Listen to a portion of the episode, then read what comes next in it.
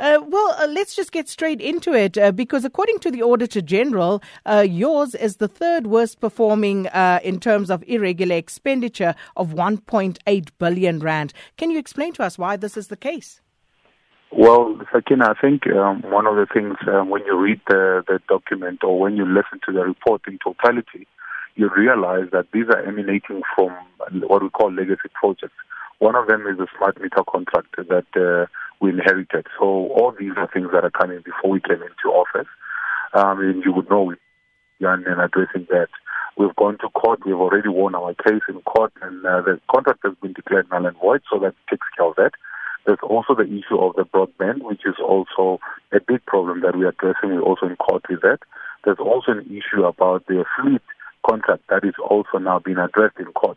Now, all of these things that have contributed to the 1.3 billion that you're talking about are things that we've entirely inherited. Nothing came from um, what we have put in place, and these are things we're addressing. And I'm sure going forward, um, it will show in the audit uh, reports that we'll be following.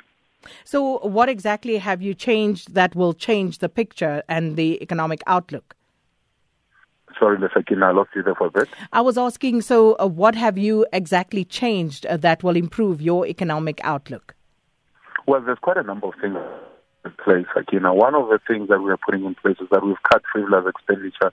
We've cut, uh, you know, ways in which uh, um, the officials were able to manipulate systems in terms of uh, public uh, um, funds that are that are spent.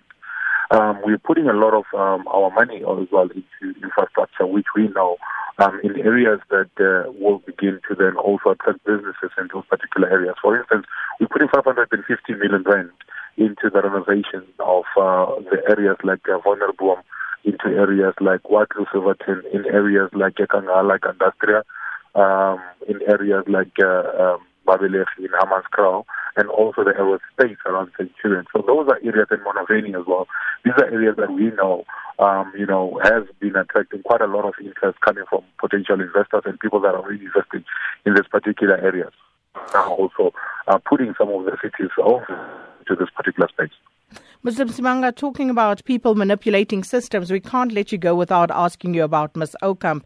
Uh, will she be reimbursing the city for the income she received uh, for a position she did not qualify for? Well, uh, I've been advised or I've been told by the investigators not to comment on the merits of the case. Um, you know, in the public space until they make uh, uh, determinations and communicate publicly first. Um, I can tell you that the investigation are in full swing, um, and it's headed by an, uh, an independent uh, uh, investigator, not appointed by myself, but through the office of the city manager, and therefore that will determine uh, where this case goes and who would then then be responsible for what um, once the conclusion of the investigation is done, and that will be communicated accordingly, accordingly to um, the residents.